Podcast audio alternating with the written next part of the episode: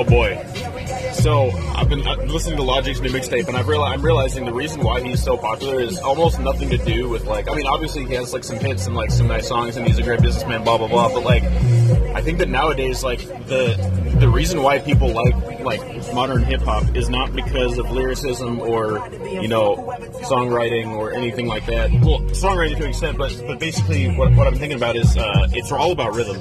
And I don't mean that as in like, oh, if your drums are fire, that's it. Like, no, like it has to do with flow and like how how you weave your flow within the bass and the uh, and the hi hats and all that shit. Like, if you don't know how to flow over like a specific beat, like if you don't know what flow is going to go over the beat and like how your voice is going to sound with that flow over that beat, then you have no chance. Like, unless you know like what's going to sound good with what you have, like you have no chance of being a good rapper. Like, you have to learn how to how to flow exactly like and pronounce things so that like they sound good over a beat.